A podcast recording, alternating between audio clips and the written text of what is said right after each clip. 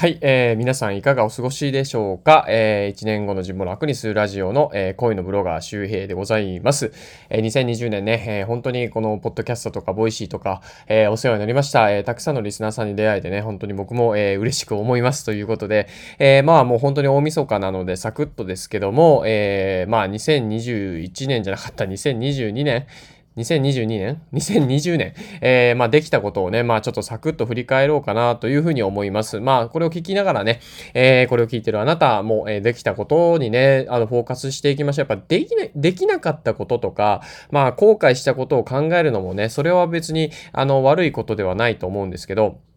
やっぱりなるべくできたことにフォーカスして、あ、自分2020年いろいろできたよね、と。じゃあ2021年もいろいろできるよねっていう、このね、えー、まあ、ステップっていうか段階をね、踏むといいんじゃないかなと思います。で、2020年できたことまとめということでツイートもしたんですけども、えー、まあ、まずですね、えー、全部読み上げようかな。えー、一つ、えー、一つ目、まあ、瀬戸内海の島で年商1000万円達成、えー、総フォロワー 8, 8万人突破、えー、サブスク収入月30万円、ニューヨーク2週間滞在、バングラディッシュのスラム街訪問、えー、ボイシー配信累計1000本達成、えー、ボイシー月額課金リスナーが100名突破、えー、Kindle 本出版。で Amazon でベストセラー獲得、えー、自分の幸せを定義できたということで。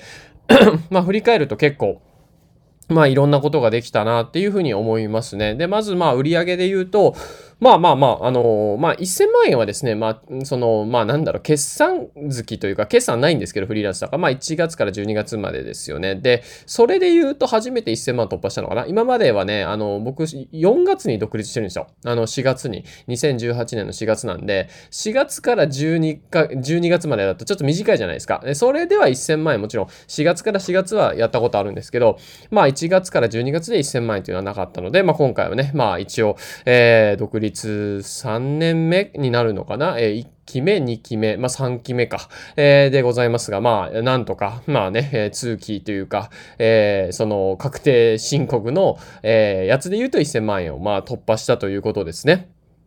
本当におかげさまで、えー、ありがとうございます。いろいろとね。まあ今年はいろいろそうですね、新しい収入口とかもまあできてきたので、まあそれもあるし、まあやっぱりこう、まあ、ある意味、いい意味でまあ慣れてきたというか、フリーランスとして、まああの、収入がこう、まあだいぶまあ安定してくる。まだでも月100万は安定してないので、まあそこがね、2021年からの、まあ、課題でやっぱ続きそうですね。まあ200から3、100から300ぐらいをね、こう安定的に稼げてですね、しっかりまあ税金も納めめて、えー、くと、まあ、またこう、2023年から2025年にね、また一つ、え、ステップアップできるかなということで、2021年はですね、まあ、その、まあ、そうだな、まあ、3倍ぐらいやりたいですね。年商で言うと3000万円ぐらい、こう、こうかな。そうですね。あの、行きましょうか。だからまあ、うん、月で言うと本当に100万か300万ぐらいはね、えー、安定的に出せるような、えーえー、状態を作っていくっていうのがね、まあこれからまあ2、3年の、え、目標ですかね。はい。で、総フォロワー8万人ということで、いや、おかげさまでもうほんと3年前の今頃はまだまだ、あの、総フォロワーで言うと1000人ぐらいかな。うん、まあ、ツイッターフォロワーなんか200人ぐらいしかいなくて、今おかげさまで2万、え、違う、3万3000人ぐらいまで行きそうなのかな。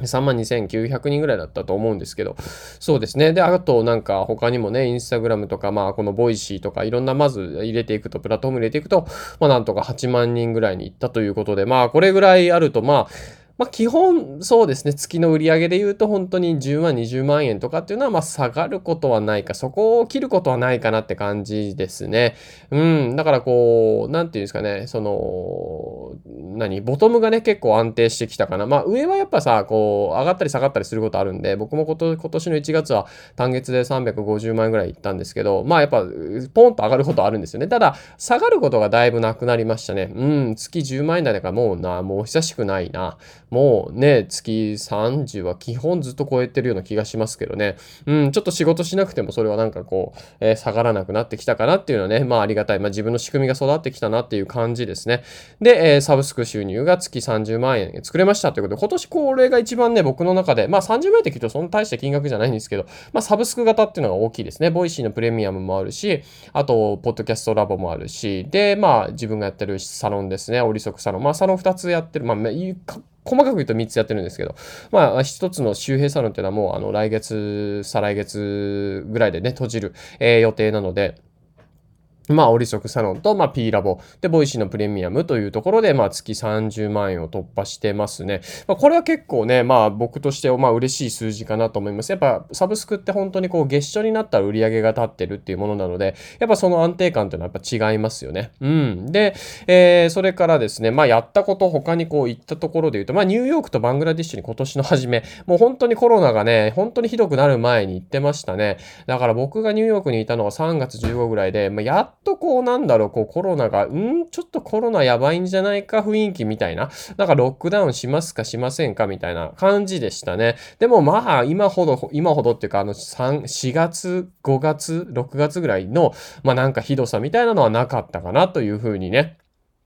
まあ思いますけども。で、えー、まあニューヨークで2週間、まあ何をしてきたかというと、まあもう一人合宿というか、まああんま仕事しなかったんですけどね、あの、セドリの伊藤社長があのスポンサーしてくれてですね、えー、行ってきて、まあ何ですかね、ほんと2週間カフェオレ飲んで、カフェラテ飲んで、ね、まあカタカタやってっていう、あんま仕事しなかったな、でも本当に。うん、まあだから唯一、まああのツイッターフォロワーで、えー、なんか、ね、ゼロからのツイッター運営で22項目チェックリストみたいな、それを仕上げたぐらいだったのかな、確かね。ちょっと忘れちゃったけど。うん。で、あとバングラディッシュに行って、まあ、食事の支援をね、してる地域があるんですけど、そこに行って実際どうなってるのかなっていうのを見てきて、まあ、スラム街とかっていうのは実際僕行ったことがなかったので行ってきてですね、まあ、100世帯ぐらい住んでるところにトイレが1個か2個ぐらいの、でしたね。300人ぐらい住んでる場所かな。うん、だからやっぱりこう、なんかそういうのはこう、ニューヨークにね、えー、てかバングラディッシュ行った後ニューヨーク行って、ほんと世界のなんだろう、こう、ね、あの、まあ、一番眩しいエリアってああたりから、まあ、バングラデシュもでも今経済成長もすごいんですよ。経済成長すごいから、スラム街っていうのはどんどんできてるんですね。田舎からこう、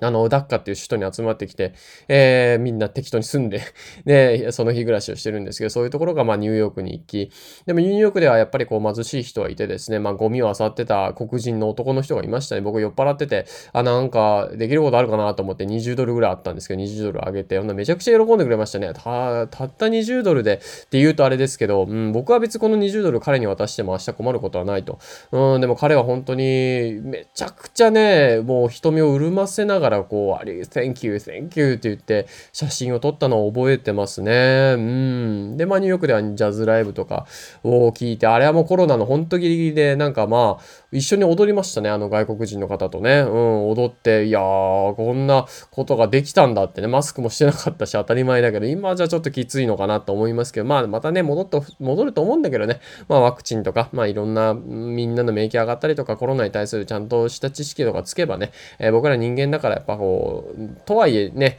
あの、ちゃんとこう、アップデートできますから、僕ら考え方とかね。うん。世界はどんどん良くなってるなっていうふうに思いますね。今日も池橋さん言ってましたけど。で、えっ、ー、と、あとですね、まあ、達成した数字で言うと、まあ、ボイシーの配信回数が、えー、1000回を突破しましたね。いや、2年間で1000回なんで、まあ、多い方なのかな。うん。1日1本以上のペースでね、出してきて、もうおかげさまで本当に楽しくね、えー、できてます。というのも、まあ、ボイシーの月額課金、プレミアムリスナーっていう制度が今年の9月に始まって、えー、月1000円でね、僕が、え、毎日プレミアムの放送するというところで、えー、それが100人をね、突破しました。12月の本当末でしたけどね、本当入っていただいた方ありがとうございます。そして、なんかね、もう本当大晦日もそうだし、入っていただいてる方がいて、で、昨日もいてっていう感じで、本当この月末にもね、入っていただいて、月末に入ればね、12月の分が一気に聞けるので、ちょっとお得感があります。ただ、別に1月になって12月のも聞こうと思ったら、あの、課金してない人もバックナンバーの購入ってことができるので、12月分1000円買い、買えばですね、1000円、12月分の放送は全部1000円、まるっと買えますので、これは9月分も同じですね。だから2021年気になったタイミングでもしあれば、あのバックナンバーの購入っていうのもできるようになってますので、まあ気になる方はチェックしてみてください。で、えっ、ー、と、あと何ですかね。えっ、ー、と、まあ、Kindle 本出せたのも良かったかな。ほんで、まあ、メルマガもスタートできたっていうので、まあ、なんだかんだできたこと多いな。あと、ストライプ決済とかもできたしね。今年のうちに。まあ、だいぶ、あの、IT リテラシーというか、IT スキルもね、えー、その辺もちょっとこう、上がってきたかなというので、正月はちょっとね、えっ、ー、と、CSS の勉強します。まあ、デザインところですかね。まあ、CSS そんな難しいものではないので、まあ、多分できると思うんですけど、まあ、できるできる。そう、できると思います。はい。ということで、まあ、2020年できたことまとめということで、サクッとまとめておきました。は、まあ皆さんにとってもね、え、いい一年であったことを、えー、祈っておりますし、いや、いい一年でした。できたこととかね、良かったことをちゃんと振り返るようにね、え、しましょうということで、え、大晦日の放送でございました。え、皆さんね、いい、え、年末年始というか大晦日とお正月をお過ごしください。多少と気をつけてくださいね。お餅の食べ過ぎはね、便秘ですからね。はい。えー、そのことでね、今年本当にお世話になりました。また来年もよろしくお願いします。では、また来年お会いしましょう。バイバーイ。